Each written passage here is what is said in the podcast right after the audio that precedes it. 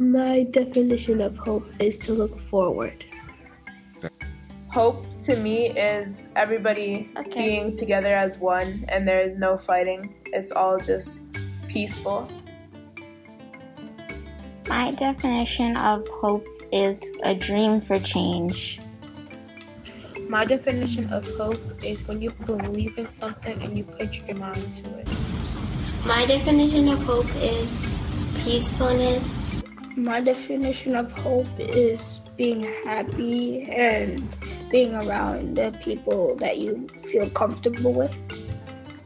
I think the definition of hope would kind of be like something you wish for, and I feel like it's something you'd kind of be willing to do. My definition of hope is a strong community. My definition of hope is wishing for something to like happen in the world for you or for other people. Mm-hmm. My definition of hope is people who care about something a lot.